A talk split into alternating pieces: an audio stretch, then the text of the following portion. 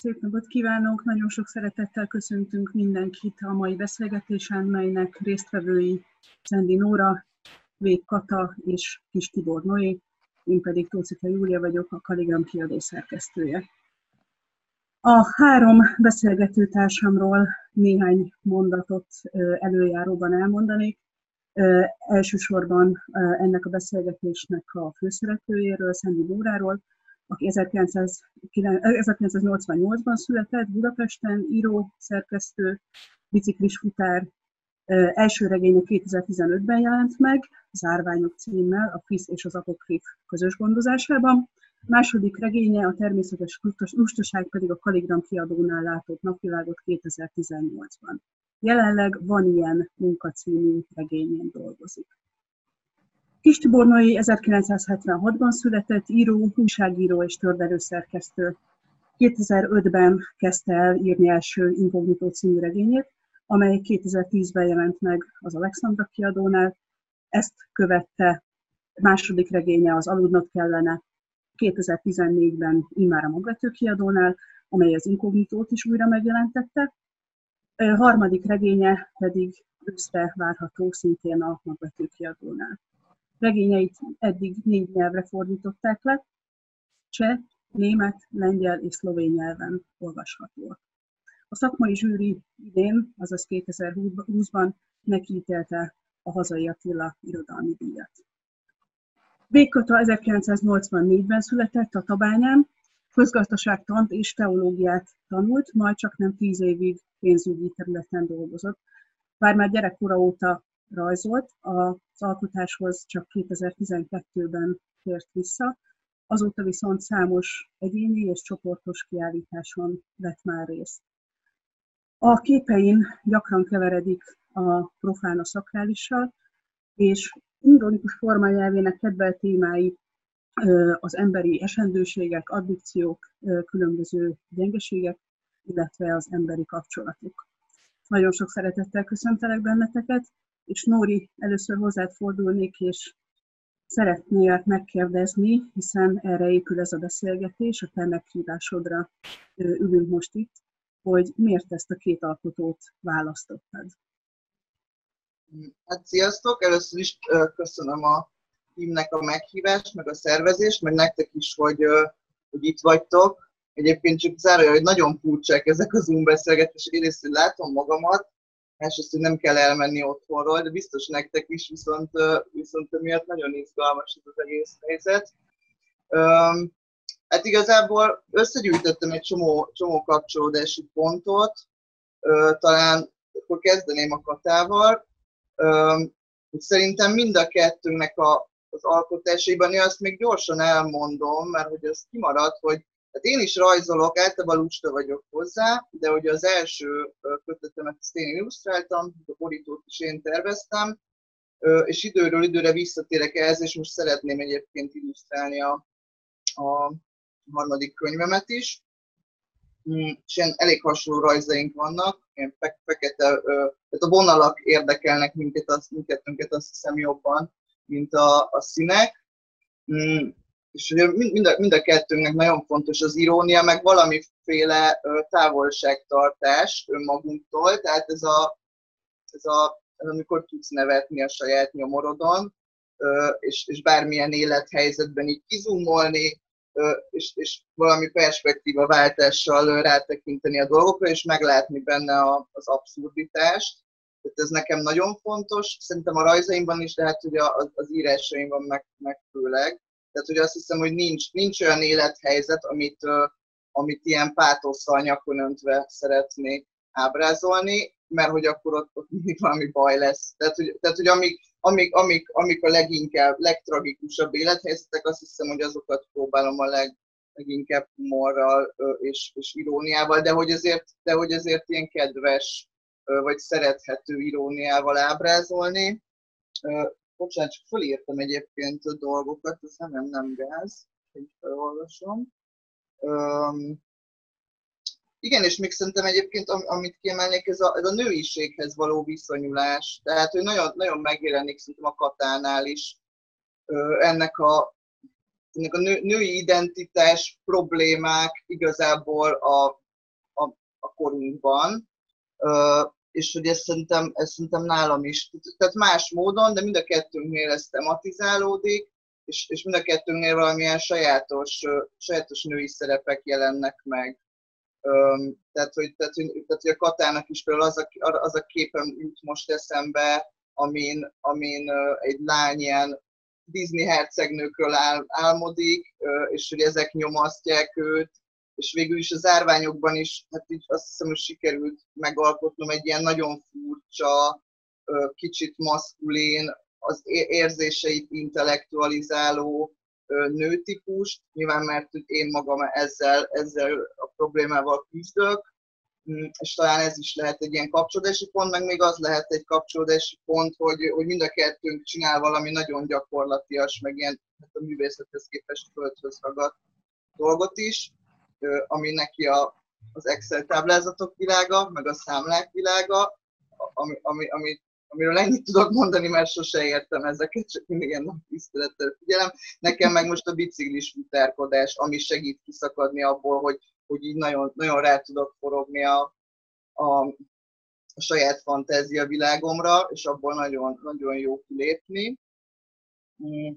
És a Noénál pedig viszont, illetve mind a kettőjüknél talán ez a, ez a A furcsaság, a deviancia, az outsiderségnek a, a megélése az, az, ami szerintem, amihez nagyon tudok kapcsolódni, hogy azt hiszem, hogy, hogy nekem is ez a, nekem az, a, az, a, az idegenség és, és a, a kirekesztettség az egyik fő témám, hogy az összes hősöm valahogy így a periférián mozog, ami szerintem, így, ami szerintem térben is megjelenik, és az is mind a kettőnknél. Tehát, hogy nekem, nekem az Aludnod kellene, az egy ilyen nagyon nagy hatású ö, könyv volt. Igazából a, hát részben a, most nagyon sok mindent mondanék egyszerre, tehát egyrészt a, a millió és az ember kapcsolatának a, a megragadása, az, az nekem így nagyon, nagyon sokat, nagyon sok, sok szempontból hatott rám, tehát, hogy ezek a Ezek az állóképek nagyon pici mozgással, nagyon erős vizualitással, de hogy mégsem, és, és nagyon, ez egyrészt ilyen minimalista próza, másrészt pedig ö, ö, mégsem, még, mégsem rideg, vagy, ö, vagy mégis nagyon, nagyon élő, ahogy a, az ember által megalkotott ö, tárgyi környezetnek a pusztuló darabjai, és az, a rábúrjánzó növényzetnek a találkozása, és az ott vegetáló ö, emberi létformáknak a találkozása, tehát hogy ez, ez, ö, ez nekem egy ilyen nagyon mintaszerű, vagy egy ilyen nagyon fontos irodalmi élmény volt, és hogy, ö, és hogy azt hiszem, hogy én is ö, m- keresem a perifériát, itt, itt térben is, tehát hogy az Árványokban is, tehát nem a belvárosban játszódott, hanem a, nem a, a panelek, az Etele tér, meg az Etele út, meg a, meg a mm, most egy ilyen csepeli színnel fogok éppen kísérletezni, tehát hogy, ö, ö, hogy azt hiszem, hogy a, a, tehát, hogy a mély szegénységet én nem ismerem, ezért aztán nem is lenne hiteles, hogyha arról próbálnék írni, de mindenképpen valami, valami valamin kívüliség az, amit, amit próbálok megragadni, és ebben érzek egy, egy kapcsolódási pontot. Szerintem, a, tehát amit pont mondtál a, a,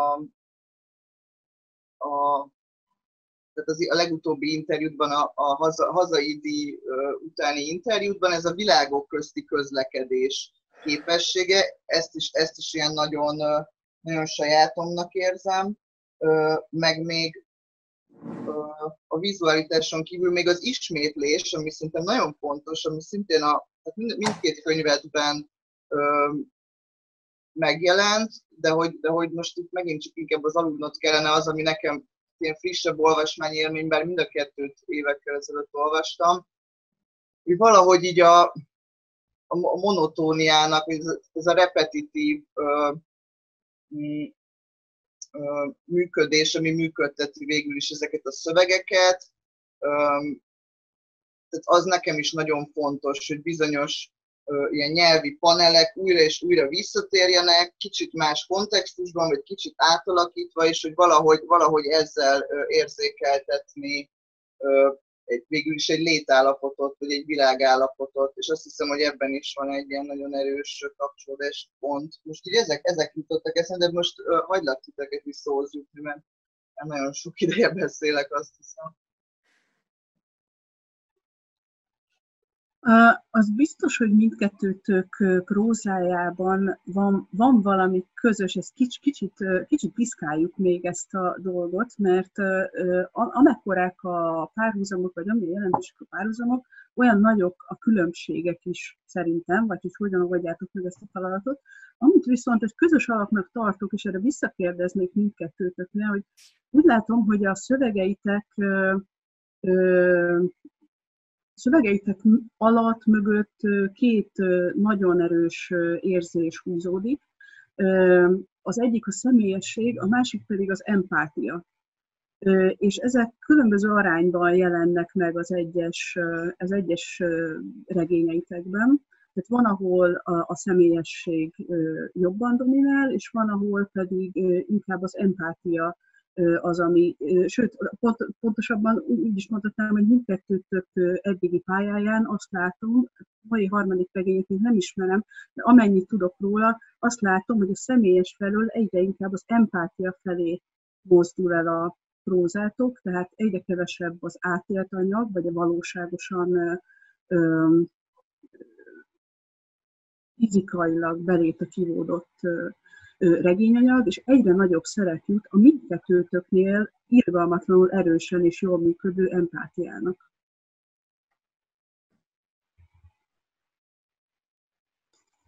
Nóra? Ja, nem, nem akarod te kezdeni? Csak gondoltam, hogy kezdtem, én... Kezdtem, igen. Legyen a beszélgetésnek is egy ilyen ritmusa, hogy akkor most váltsunk beszélőt. Üdvözlök én is mindenkit, és nagyon köszönöm, hogy, hogy gondoltál rám ebben a ebben a beszélgetésben, illetve ebben a programsorozatban. Szerintem, amikor az ember megírja az első regényét, akkor azt hiszem, hogy majdnem mindenki saját magáról ír. És attól függően, hogy mennyire ö, problematikus a saját személyisége, vagy a saját élete, vagy mennyire ö, hordoz magában a saját életén túl is általános tapasztalatokat, vagy általános tanulságokat, vagy bármit, ami többi emberhez is tud szólni, attól függően, függően van benne ő is, személyesen benne, akár beazonosíthatóan is. És ez szerintem, ez szerintem egyébként így is marad a későbbiek során is, csak az ember rájön arra, hogy, hogy, hogy ez kevéssé érdekes. Tehát, hogy ez egy ponton túl már nem érdekes, és, és elkezd kísérletezni, elkezd azon gondolkodni, hogy hogy tudna a saját meglévő, meglévő élettapasztalatait, illetve az írói eszközeit, mindet, mindet így szépen beépíteni a következő újabb és újabb munkáiba. Én azt gondoltam, amikor a második regényemet megírtam, hogy abban nagyon fontos a, abban is nagyon fontos volt a személyesség, hiszen ez az, az aludnot kellene, ahol ez játszódott, ugye ez végül is a nagyszüleim, illetve apám, ahol élt utolsó, ahol felnőtt, és ahol az élete utolsó év, évtizedei közül is végül is másfél évtizedet eltöltött, ez egy alföldi tanyavilág. Ott én is nagyon sokat időt töltöttem nyáron, tehát valamilyen módon ez is személyes volt számomra, de maguk a szereplők, az egész történet kitalált volt, és hát nyilván rengeteg más élményemet belevittem. Tehát most konkrétan azt, hogy dolgoztam kérdezőbiztosként a húszas, harmincas éveim fordulóján, kétszáz interjút csináltam politikusoktól, felsővezetőkön keresztül, munkásokon át, mindenkivel, és jártam az országot, ezek is ugyanúgy benne vannak, mint a gyerekkori élményem, tehát erre mondanám az élettapasztalatot. A harmadik regényemnél egy egészen, egészen furcsa dolog történt, ugyanis, és erről még nagyon nehéz beszélni egyébként, és nem is szeretnék bővebben, csak inkább felvillantani, hogy teljesen fiktív az egész, teljesen fiktívnek gondolom az egészet. A történetben négy szereplő mondja el a magáét. Nagyjából egy történet van, egy közös sztori van, amiben részt vesznek, és van, aki ismeri is egymást, találkozik is egymással, kapcsolatba is kerül egymással, mások nem, és nem is tudnak egymásról ebből a négy szereplőből.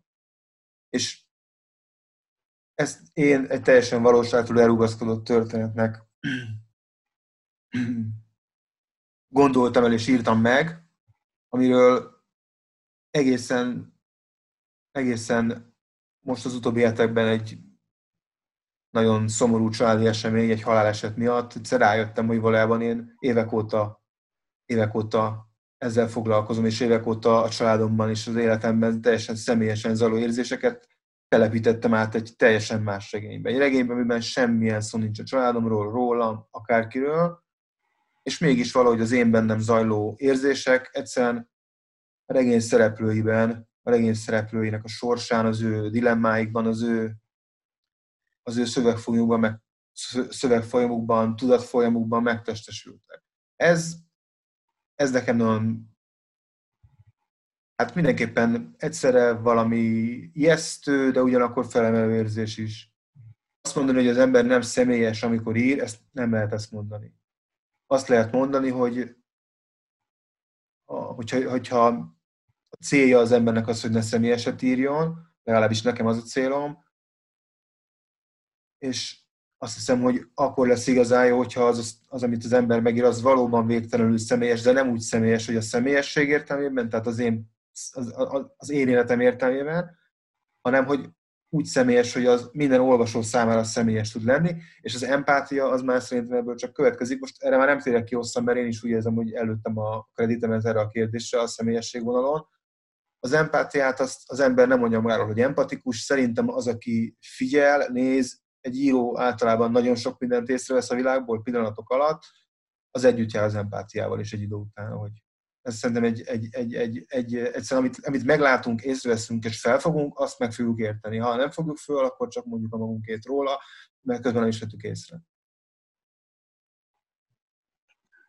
Nóri már említette, hogy a, ö, olyan értelemben is van kapcsolat ö, a regényeitek között, hogy olyan ö, olyan helyeket, olyan világokat, olyan közösségeket jelenítetek meg, akiknek tipikusan kevés hang jut az irodalomban, vagy olyan világokat mutattok be, amelyek jobbára a, ezekhez a peremvilágokhoz tartoznak.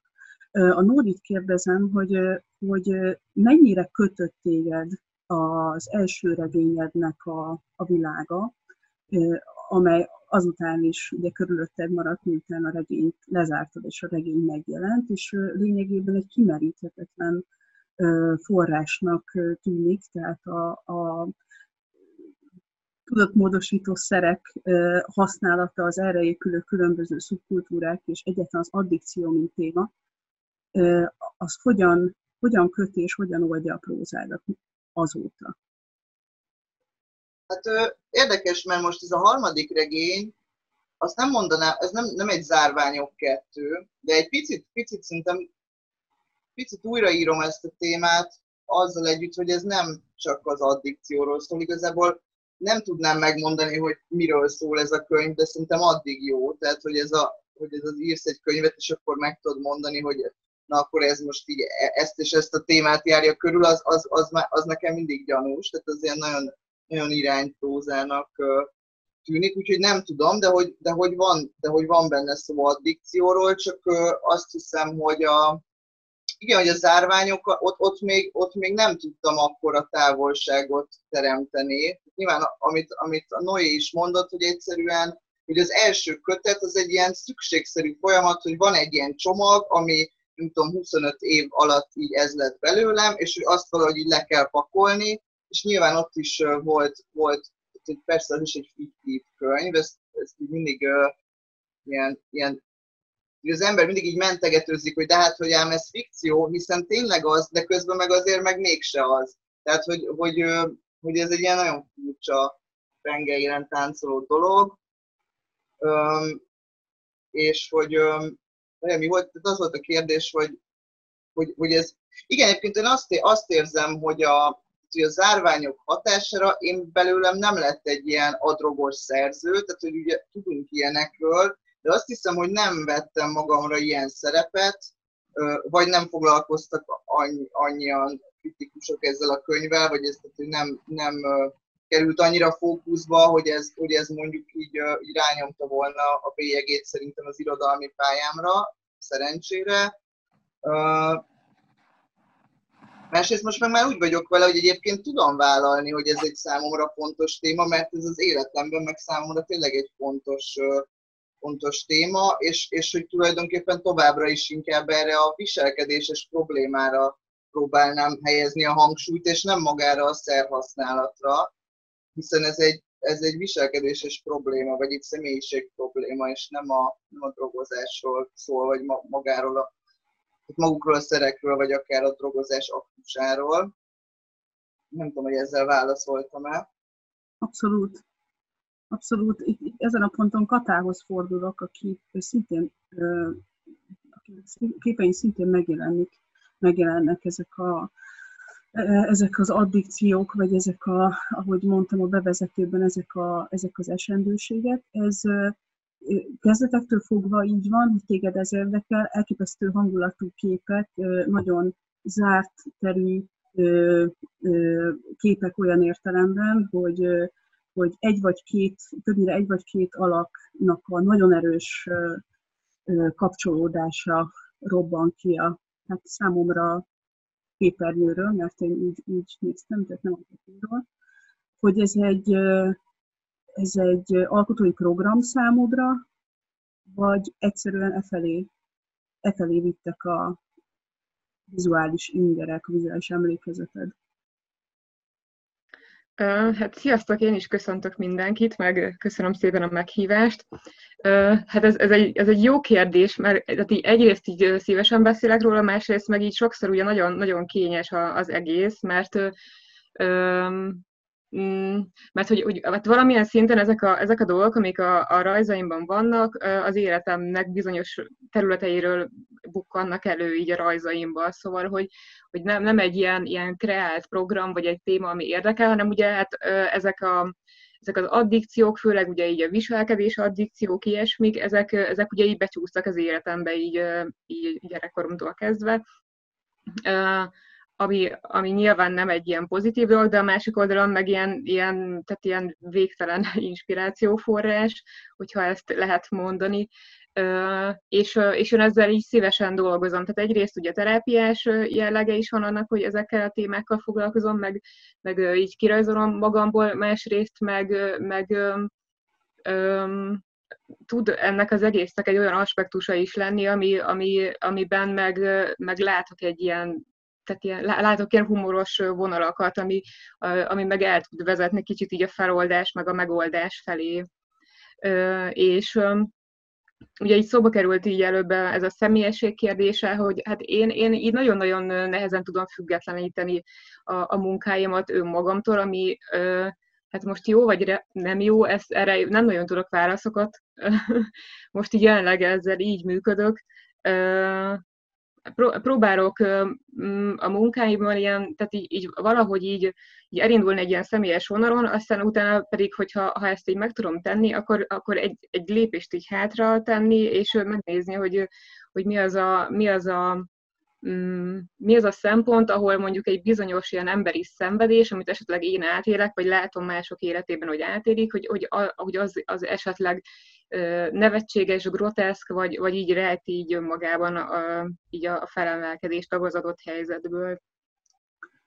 Több képeden is szerepel szöveg, vagy egy mondat hangzik el, vagy egy nagyon rövid párbeszéd. Ilyenkor többnyire a mondat, vagy, a, vagy, a, vagy, a, vagy ez a párbeszéd oda-vissza van meg előbb, és azt ahhoz rajzolsz, vagy fordítva történik, és a, megrajzolod, és muszáj, hogy, hogy legyen valamilyen verbális kiegészítés. Ja, ez, ez ilyen nagyon változó, szóval nagyon sokszor az, az van, hogy, hogy beszélgetek ismerőseimmel, vagy csak nem tudom, így a bé ká vén hallgatok ilyen, ilyen szövegfoszlányokat, és akkor így belém ragad egy mondat, vagy, vagy, valami, vagy valami beszólás, vagy ilyesmi, és akkor ezt így lejegyzetelem, és akkor így nevetgélek rajta magamban, és így, így van úgy, hogy így évekig ott van egy, egy ilyen jegyzetfüzetben egy ilyen mondat, és akkor utána így születik hozzá egy kép. Valamikor meg, valamikor meg teljesen fordítva van, hogy, hogy leülök, elkezdek rajzolni valami, tehát hogy, hogy még nem tudom pontosan mit, valami, valami élethelyzet, Ről, valami, valami így, így kibújjon belőlem, és akkor így valahogy megjelenik egy ilyen, egy ilyen narráló hang, hogy, hogy látom én kívülről a képet, azt, ami először így bennem volt, és akkor utána meg mintha valaki így szólna, vagy így kommentálná, hogy, vagy, vagy igen, kommentálná egy mondattal, ami így, egy, tehát így néha megerősíti azt a tartalmat, amit rajzoltam, néha meg így teljesen egy ilyen ellentmondó dolgot mond. Vagy, vagy mond egy ilyen bátorító dolgot, vagy, vagy például így nevetségesé teszi egy megjegyzéssel, és hogy ezekkel én nagyon-nagyon szeretek játszani, hogy így a szöveg hogy illeszkedik a rajzhoz, meg, meg hát, meg ugye így, tehát képregényeken nőttem fel, szóval eleve így szeretem a képi világát egy, a, a képregényeknek, meg, meg ugye ott is ugye ez a, a szövegnek van egy, egy jelentés, vagy hát van egy ilyen szerepe ezekben, és emiatt is így fontos nekem. Ezt azért is kérdezem, mert ugye elhangzott a beszélgetés elején, hogy mindkét Itt, itt jelenlévő regényírónak elég szoros köze van a képekhez. Nórinak olyan módon, hogy a, rengeteget rajzol, és a, az árványokat ő illusztrálta, illetve a Természetes Lustaság című regényéhez is készített rajzokat, és azok, azokat többek között azért is szeretem, mert pontosan úgy, olyan, olyasféle illusztrációk, úgy értem, hogy felépítésükben visszautalva arra, amit mondtál, mint a régi indián könyvekben, tehát egy rajz, és utána egy kiemelt mondat a regényből. Ezek nagyon szépen működnek együtt.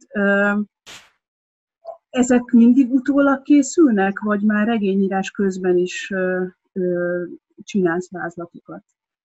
Hát azokat most jó egyébként eszembe juttattad, mert teljesen el is feledkeztem azokról a rajzokról, de azokat, azokat utólag csináltam, igazából ilyen promóciós céllal.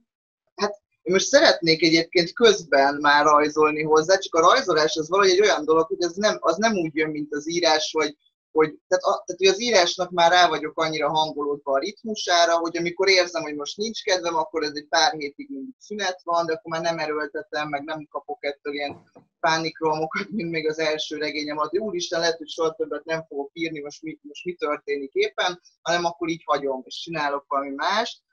Viszont a rajzolás azért az olyas valami, tehát, hogy, tehát viszont igen, az írással most ez van, hogy, hogy annak úgy nagyon fel tudok feküdni a saját saját ritmusomra, így rá tudok valahogy hangolódni önmagamra. A rajzolás az viszont olyan, hogy ezt picit erőltetni kell, vagy kicsit úgy rugdosni kell magamat, hogy csináljad, jó lesz az, és akkor tényleg jó lesz, de úgy, úgy magamtól nagyon ritkán kezdek neki, vagy csak hogyha valami elementális módon rám tör valami ötlet, amit, amit így látok is, hogy hogyan fog megvalósulni, és akkor annak nekiugrok. Tehát van, van bennem egy ilyen Egy, egy, egyfajta képi világ, amit jó lenne megvalósítani ebben a regényben, de hogy, de hogy ezt egy kicsit olyan elmosódottan látom most még. Tehát inkább, inkább ez a fény és árnyék, erős kontrasztok, nyilván fekete-fehér lesz, tehát picit talán hasonló, mint a, az árványoknak az illusztrációi, csak azt hiszem, hogy talán az, azóta így magasabb szinten tudok valamennyivel rajzolni, meg, meg, meg ott... Tehát, hogy azt hiszem, hogy csak torrajz, és hogy nem, nem vonok bele ilyen, ilyen számítógépes kiegészítést, mert egyszerűen, tehát, hogy számít az, hogy tollal színezel ki egy fekete felületet, vagy pedig így egy festőhengerrel így végigmész rajta Photoshopban, tehát, hogy, hogy valahogy valami organikusabbat szeretnék, azt hiszem, ilyen szempontból. Noé, te is látsz képeket, amikor írsz? Ugye te ö, fotográfiához való viszonyod az ismert, de írás közben mi történik? Előhívódnak a képek, akár olyat, amit láttál, akár olyan, amit nem láttál. Hát nagyon sokszor, nagyon sokszor, de sokszor úgy érzem, hogy a fotózás most, hogy a fotózás az számomra egy ilyen, az írásnak egy mellékmunkája. Tehát, hogyha vagyok helyeken, amiket, amik valamiért megérintenek, akkor sokszor csak azért fotózok, hogy meglegyen. És amikor írok valamit, mondjuk akár egy tárcát, vagy a regényhez valamit, akkor tudom azt, hogy hol kell keresni azt a képsorozatot, amit megcsináltam, mondjuk egy kimegyek futni, nem tudom én valahová, most mindegy, Pest megyébe, ahol édesanyám lakik, a mezőre, és akkor ott van valami, ami megtetszik, vagy valami kép, akkor lefényképezem, megállok, lefényképezem, vagy valami, és amikor írok, akkor sokszor csak egy ilyen képet meg, megkeresek, vagy, vagy előveszem, és nem azt írom meg, ami a képen van, de segít abban, hogy elinduljon valami, vagy hogyha elakadok, akkor segít abban, hogy tovább lépjek. Akár egy szín, egy forma. Tehát, hogy igazából ilyen értelemben segít nekem az, az írásban a fotózás. És azt hiszem, hogy inkább arról van szó, hogy azért is kérdezed nyilván, mert na, szokták ezt mondani, hogy olyan, mint hogyha képeket írnék. Tehát én nem is, amikor regényt írok, abban is én jeleneteket írok. Rövid jeleneteket akár. Vagy ilyen, vagy ilyen pillanatképeket.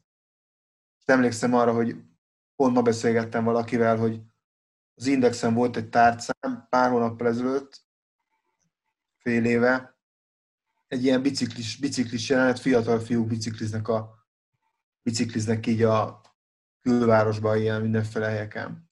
És ez egy hétezer karakteres tárca volt, és én tudtam azt, hogy ezt a regényben meg akarom írni. És ugye alapesetben az emberek úgy csinálnak regényt, hogy a meglévő szövegeiket így beépítik, és akkor így hízik a regény. Nálam meg így fordítva volt, tehát amit megírtam hétezer karakterben az Indexnek egy tárcában, azt, hogy így a regény, ahogy jött az a rész, hogy a regénybe beépítem, így egyre csak egyre rövidebb lett, és végül is három mondattal. Három mondatba írtam meg, és szerintem sokkal jobb az három mondat, mint az egész tárca. Tehát, hogy... Ez nagyon jó, ez nagyon jó. A képszerűség egy ilyen... Tehát a képszerűség tényleg nagyon fontos, mert, mert én, én meg most lehet, hogy radikálisan hangzik, vagy nem tudom, én nem, nem annyira szeretem a történetet, hogy elkezdjük az elétől és a végére érünk, mert egyszerűen... Sokszor ebben a nyelv elveszik, hogyha ez jó, nagyon jó nyelven van megírva, akkor érdekes, de az, hogy csak úgy történetet olvasgatni, szívesebben olvasok útleírást, vagy történelemkönyvet, vagy mit tudom én mit. Annyira, ne, annyira nem tud, mondjuk nem, sok regény nem fog meg emiatt. Ha nincs olyan nyelv, amelyikbe így beledöglök, hogy ez, ez annyira jó, meg annyira erős, hogy ez nekem kell. És ezért is van az, hogy amikor írok, akkor is inkább, mint egy ilyen forgatókönyvszerűen, ilyen sketchek villanak be egymás után, és aztán amit az kirak, az már egy az a munka, hogy az valamit kirakjon, és úgy rakja ki. Ez nagyon fontos, és nagyon érdekes, amit mondasz. Ugye szó, szóba került az elején, hogy a sok hasonlóság vagy párhuzam mellett szerintem vannak jelentős, vagy látható különbségek a, a prózaírásotok között. Az egyik feltétlen ez, tehát hogy a, amíg a, a, a te prózádat egyre inkább a, le, a, a, a jó értelemben vett csiszolásnak látom, tehát egész egy... egy, egy A, te, a természetes fáig lecsiszolni egy mondatot.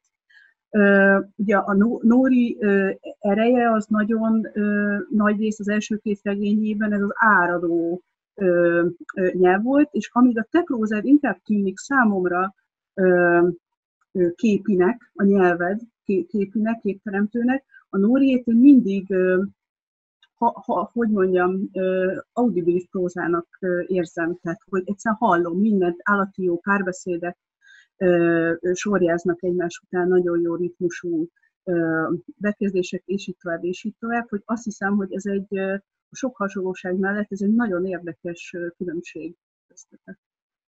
Én még egyébként kapcsolódnék, bocsánat, az előzőhöz is, tehát, hogy nagyon sok minden eszembe jutott arról, amit mondtál. Egyébként az egyik pont az, hogy, hogy nagyon-nagyon fontosak nekem a, a, a terek, és egyébként én is szoktam azt csinálni, hogy, hogy, hogy, hogy me, így meg, megérzek valahogy intuitívan egy regény helyszínt, hogy az ott lesz, de hogy így nem, nekem nincsenek emlékeim arról a helyről, viszont oda megyek, És, és valahogy csinálok magamnak emlékeket, és akkor fotókat, most, most mondjuk a Csepel, Csepel művek területén már itt többször is uh, házkeltem, és akkor ott fotózok, és valahogy, uh, valahogy utólag teremtődnek meg uh, ilyen, ilyen részben, hát és nagy rész vizuális emlékek, tehát az árványoknak a, a, a Bikes Park, uh, Etele tér, uh, Etele út kör, környéke színnel is ez volt, hogy valami oda vezetett, ott egy csomó fotót csináltam, és utólag egyébként olyan, mintha ott velem történtek volna dolgok, de igazából nem annyi történt, ami ott mászkáltam. Üm, és meg egyébként ez a jelenet, tehát hogy én is azt érzem, hogy egyre inkább afelé, afelé haladok, hogy így ráfókuszálni egy-egy ilyen dramatizálható jelenetre, amiben nagyon fontosak a párbeszédek, tehát hogy valahogy, valahogy ilyen...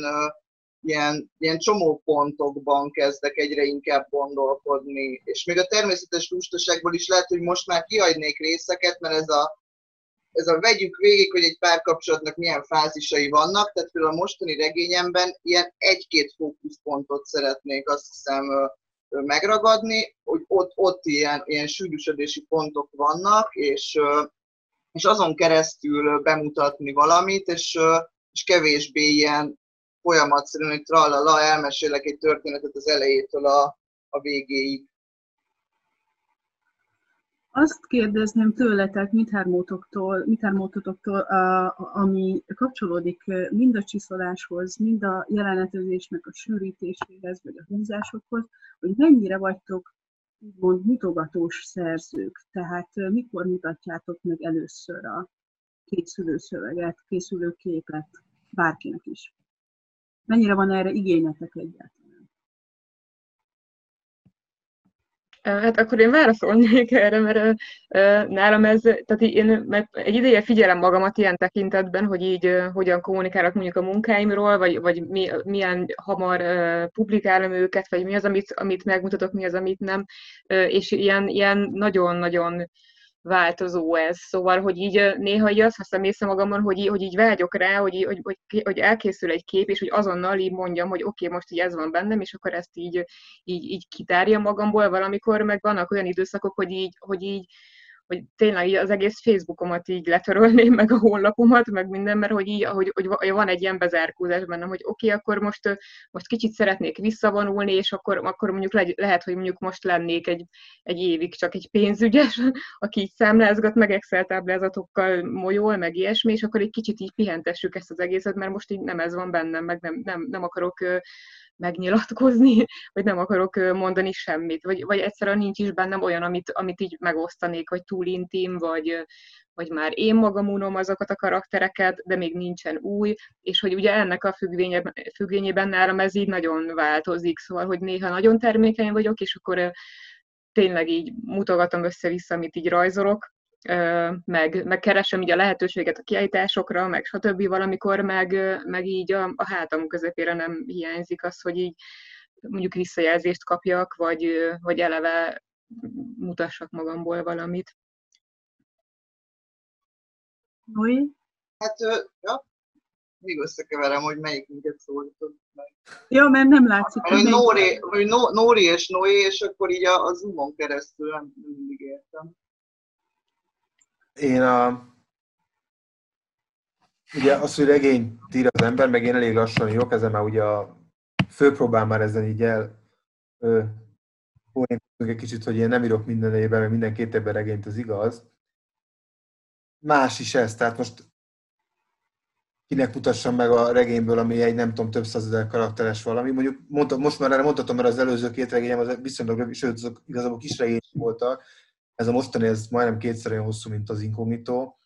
Tehát, hogy igazából eltelnek úgy hónapok, meg évek, hogy dolgozol valami, és hát nincs, nem mutatod meg. A barátnőmnek meg szoktam mutatni, de őnek így frissen. Tehát, hogy éjszaka megírok egy szakaszt, és akkor másra elküldöm neki.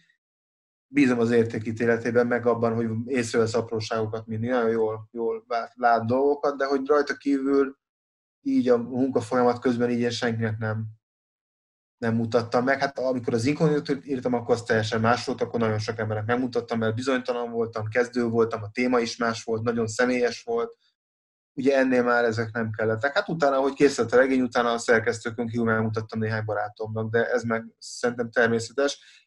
Most annyi változás volt, hogy van néhány olyan, olyan, olyan eleme a szövegnek, az egyes, az egyes megszólalók, az egyes beszélők, azok nagyon speciális, vagy speciális élet, életet élnek, vagy nagyon speciális állapotban vannak. Vagy mondhatom azt is, hogy a jelenetek jelentős része kórházban játszódik. Tehát, hogy nagyon sok olyan dolgot kellett megtudnom, amihez nem volt elég az, hogy utána olvassam. Tehát, hogy mondjuk én a drogokról semmit nem tudok. Nem nagyon, az életemben kb. ötször beleszívtam marihuánás cigarettába huszonvalány évesen, de nekem az elég is volt. És mondjuk ebben, az, ebben a könyvben a tíz-húsz éves srácok, azok ugye hát azt azért látom, láttam, amikor Pécsben a fociedzőként dolgoztam, hogy mi megy, meg hogy általában mi megy, ezt lehet látni, hát nem vagyunk vakok, de hogy ezt azért nyilván, ezt, ezt megírni, ezeket a dolgokat, ezeket olyan emberekkel megnézettem, elolvastattam, akik, akik, akik testközelből testközelből látnak ilyesmit. Ugyanígy az, az egyik szereplőm az ugye, hát az öktől az elején kiderült, tehát nem lövök le poént, komába fekszik, és emiatt, emiatt hát többekkel, de a, leg, a legnagyobb segítséget egy, egy ideggyógyász, ideggyógyásztól kaptam, aki elolvasta azt, akinek elküldtem azt a történetszálat. És ez nagyon érdekes volt egyébként a vele volt beszélgetés, egészen, egészen fantasztikus volt, hogy milyen jó volt vele beszélgetni erről. jobban belelátva ebbe az egészbe. Hát nem, nem egy vidám téma, de ettől függetlenül nagyon hasznos volt. Tehát én inkább úgy mondanám, hogy most ennél a regénynél most már eljutottam oda, hogy igazából igazából azért és azokat a szövegeket küldöm el, akik érdemi segítséget tudnak adni abban, hogy egy szöveg hitelessége mennyire állja meg eljét, mert azért ez fontos. Tehát, és ez ki is derült. Még a szerkesztők is találtak olyan hibákat, ami miatt, amiket mondjuk, amiket azért jó, hogy megtaláltunk, megtaláltak, mert, mert probléma lett volna belőle. Úgyhogy nálam ez, ez, ez a legfontosabb szempont. Most, hát most emiatt egy, lesz egy köszönhetrovat a könyvben, ami nem szokott lenni, de majd most lesz. De nem tudom, szerintem ez nem baj, meg én örülök is, hogy ilyen team munkában írtam meg a regényemet.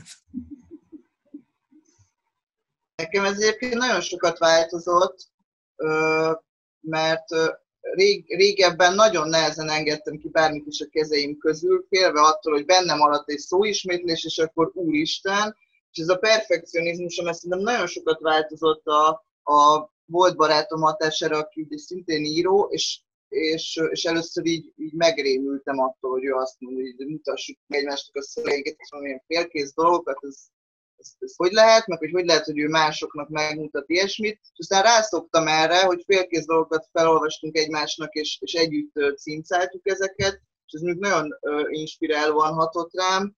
Utána viszont azóta meg így valahogy azt hiszem, hogy megerősödtem annyira íróilag, vagy hogy tudom, meg tudom magammal annyira jól beszélni ezeket a dolgokat, igazából így nincsen igényem erre, de hogy a, abban, abban is fejlődtem, hogy, hogy valahogy az egyes szövegrészeknek az elengedésében jobb lettem. Tehát, hogy most elkezdtem valahogy arra ráállni, hogy, hogy ilyen, tényleg ezek az ilyen, ilyen fókuszált jelenetek, tehát megírok egy, egy egységet ö, a regényembe, de már közben azon gondolkodom, hogy ennek kb. Mekkora lesz a terjedelme, és hogy ezt akkor milyen folyóiratba tudom elküldeni. Nyilván nem az van, hogy akkor az befolyásol, hogy hú, akkor mit tudom én, ebben most nem kéne káromkodást írni, mert ez a folyóirat nem olyan, tehát hogy nem erre gondolok, csak valahogy... Ö, Valahogy ezzel kitűzök magamnak egy ilyen határt, hogy jó, akkor ezt most csiszolgassuk, meg nem hajtott határ, de hogy egy ponton engedjük el, küldjük el a folyóiratnak, és akkor kezdjünk bele egy újabba. És ez, ez most nekem egyébként nagyon sokat segít abban, hogy ilyen kompakt darabokból álljon össze a regény, és, és, és abban is, hogy így, hogy így el tudjak engedni dolgokat, igen. Amikhez majd úgyis utána még visszatérek, meg még, meg még csiszolni fogom, csak hogy ne... Tehát, hogy valahogy megtaláltam most azt hiszem ebben egyébként az egyensúlyt, az ilyen publikálási kényszer, meg, meg aközött, hogy így, hogy, így, hogy így ülök rajta, és hogy nem merem kiengedni a kezeim közül, mert majd úgy is fog változni, mert tök mindegy. Tehát, hogy ez most egy ilyen jó állapot ilyen szempontból.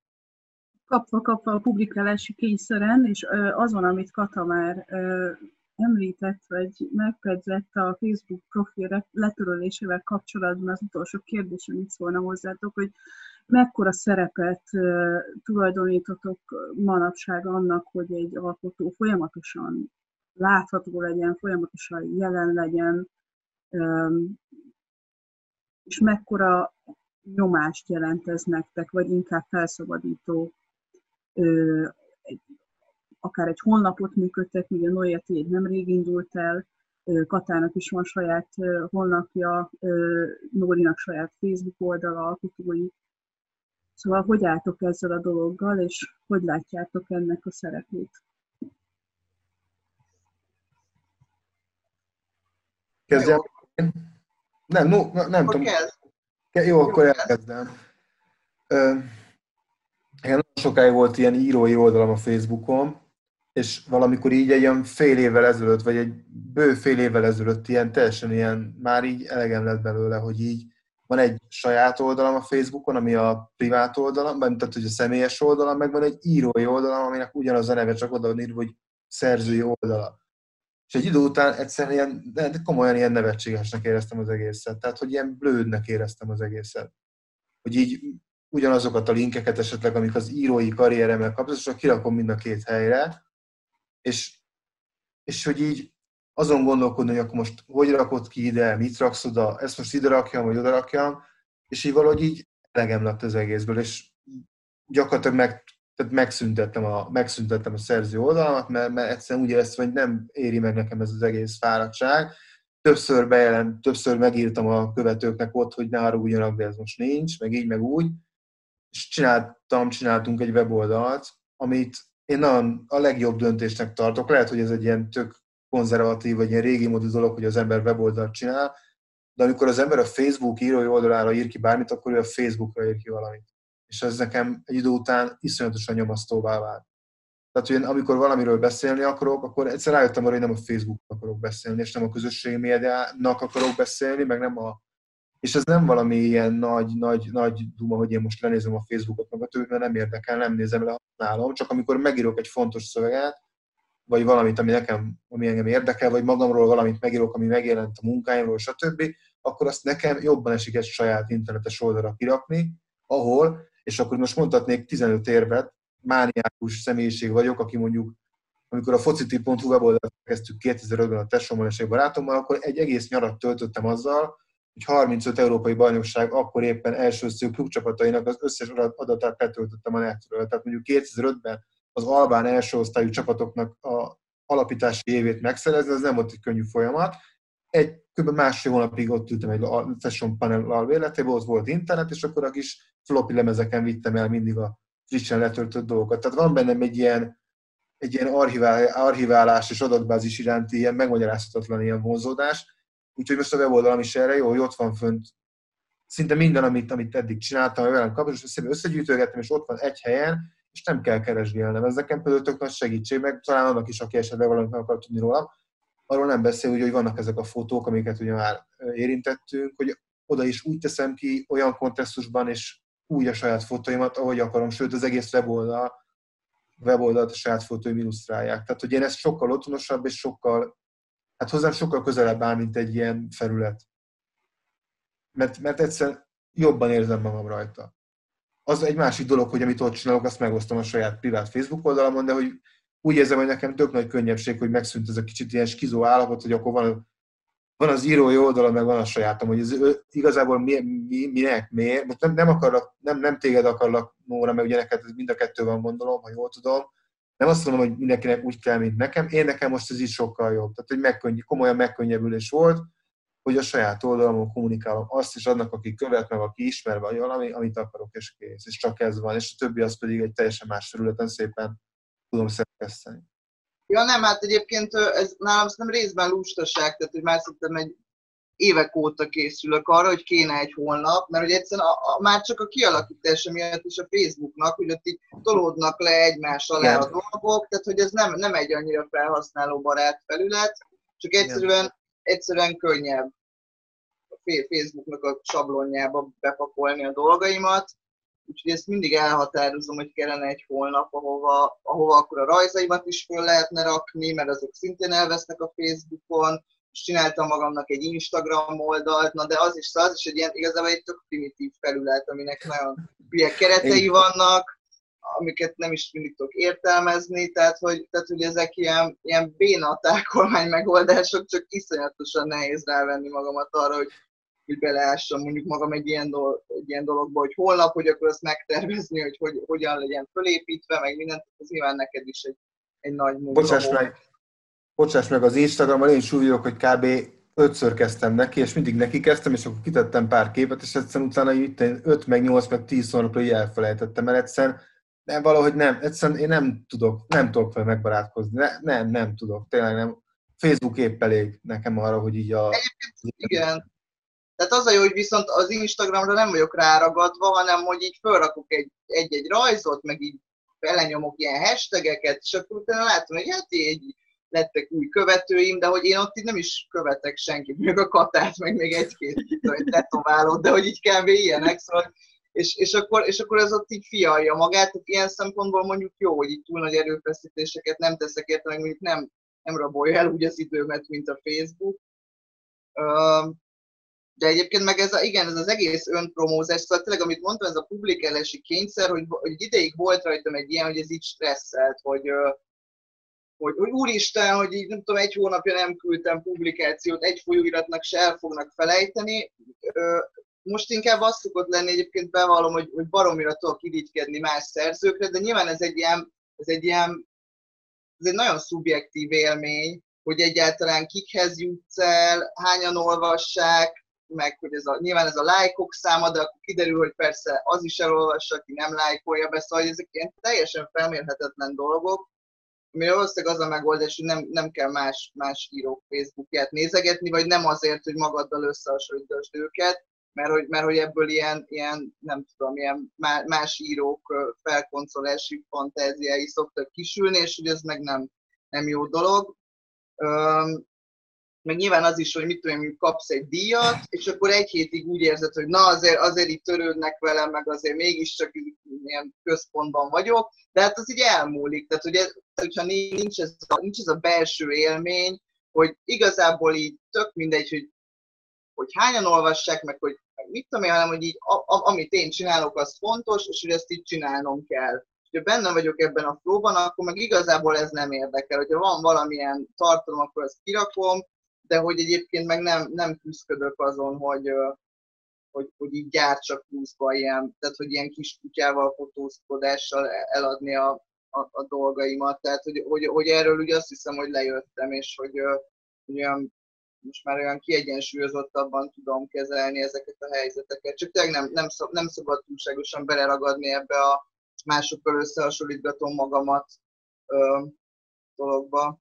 Én szoktam a macskámról Facebookra kitenni képeket, nagyon szép macskám van, nagyon sajnálom, hogy nem jött most ide, mert szokott ide jönni hozzám, miközben itt ülök, és akkor milyen népszerű lett volna ez az egész videózás, de egyébként most már csak egy mondata rá hozzád kapcsolódva, hogy szerintem ezt így, tehát hogy igazából az ember azt sem, amit csinál, és az, az, az már a Facebookon, meg a közösségi médiában, és az, az szerintem, hogyha az hiteles, vagy hogyha az önazonos, akkor az, abban lehet kutya is, meg macska is, meg bármi igazából. Nem úgy értettem, nem tudom, de biztos hogy... tudod, mire gondolok ez. Amikor ilyen írókiskodnak, meg így a, meg így a, így a tehát, hogy, hogy megpróbálnak, szóval, hogy, hogy megpróbálnak mindenhez hozzászólni, meg mindenhez érteni, és hogy, és hogy így sokszor úgy érzem, hogy én végül is csak egy, egy író vagyok, aki ír szövegeket, és hogy én ezt tudom, és akkor, és akkor ezt szeretném prezentálni, és hogy valahogy nem, nem, nem szeretnék ilyen szereptévesztésekbe belecsúszni, hogy mint hogyha valami, ugye megpróbálnék eljátszani valami influencert, de nem az vagyok, hanem egy magának való figura vagyok, aki otthon izé bezárkózva flessel a saját dolgaim, meg, meg elmegy biciklizni. Tehát, hogy, hogy, hogy most már ilyen szerepzavarokban nem akarok belecsúszni, inkább erre, erre gondoltam. Mondjuk nem, a, nem a macskád ellen. Bocsánat, bocsánat, bocsánat. Nekem viszont megjelent a kutya, azért küldtem el másodperc. Én, én azt szeretném mondani, hogy nekem mondjuk olyan szempontból tök hasznos a közösségi média, hogy, hogy ugye hogy, hogy az nagyon zavaró tud lenni, hogy vannak visszajelzések, néha meg tök jó, hogy vannak visszajelzések, viszont amire mondjuk megtanít, hogy így hogyan, hogyan csináljam azt így magamban, hogy így függetlenítsem magam egyáltalán attól, hogy most hogy van-e, vagy nincs, vagy az, az milyen, milyen jellegű visszajelzés, mert tök sokszor az van, hogy van, van egy, ilyen, egy ilyen belső ilyen, egy értékelésem egy munkáról, hogy oké, okay, akkor azt meg, megrajzoltam, hogy, hogy számomra, számomra az mit jelent, meg hogy, hogy azt így mondjuk jól megcsináltam, és mondjuk így tök más visszajelzések jönnek, akkor, akkor mondjuk így azon így túllendülni, hogy oké, okay, hogy ezt most nem, az, nem a lájkok miatt csinálom, meg nem azért, hogy, hogy, így, nem, hogy így doromboljak a világon minden embernek, hanem azért, mert hogy ez így belőlem jön, és hogy, hogy, hogy ezt, ezt szeretném kommunikálni, de hogy így nem... Um, Tehát, hogy, így ne, hogy nem, nem, nem mindig, a, nem mindig a, a pozitív visszajelzést várjam, hanem mondjuk, mondjuk merjek önazonos lenni, hogy azt, azt, azt mondani, amit szeretnék, és nem azt, amit mondjuk így emberek szeretnek hallani, vagy szeretnek látni, hogy, hogy nem, nem tudom. Most nem akarok ilyen, ilyen kicses példákat mondani, de nem ilyen, mert tényleg is senkit nem akarok megsérteni, aki mondjuk napjelentés képeket csinál, de hogy, hogy így sok, tehát hogy, hogy nem mindig olyat csinálok, ami a legtöbb embernek tetszik, és ezt el kell fogadnom.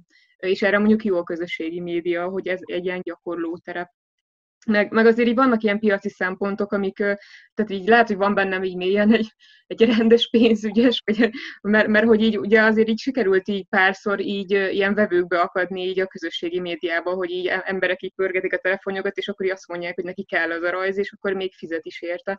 És akkor ugye ilyen szempontból ez, ez így nagyon hasznos, hogyha tudom ilyen eszközként kezelni ezt az egész közösségi média dolgot. Azon túl, hogy, hogy nyilván így azért irritál engem is sok minden benne. Nagyon szépen köszönöm, Kata és Noé, hogy vállaltátok a beszélgetést Szendi Nórával, akit most megkérek, hogy olvassam föl Van ilyen munkacímű regényéből. Köszönöm szépen, és én is köszi, hogy eljöttetek, és akkor átnavigálok a Wordbe. Gondolkodás alakilag és tartalmilag nem kóros, percepció nem kóros.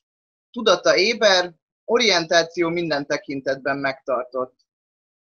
Megyek föl, erre jön rám az élettársa, a nőnek az élettársa, hogy én ezt a, ezt a hát úgy mondom, hölgyet abuzálom fizikailag menően, miközben több méteres táv volt köztünk. De ez csak jön. Egy kérdezés nélkül jön belé a szférámba, egy kérdezés nélkül már topog benne a szférámba. Tátika nekilendül, teljes testtel magyaráz.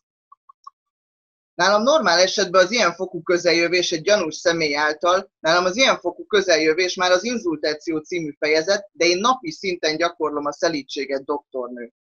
Napi szinten menetelek a szelítség útján.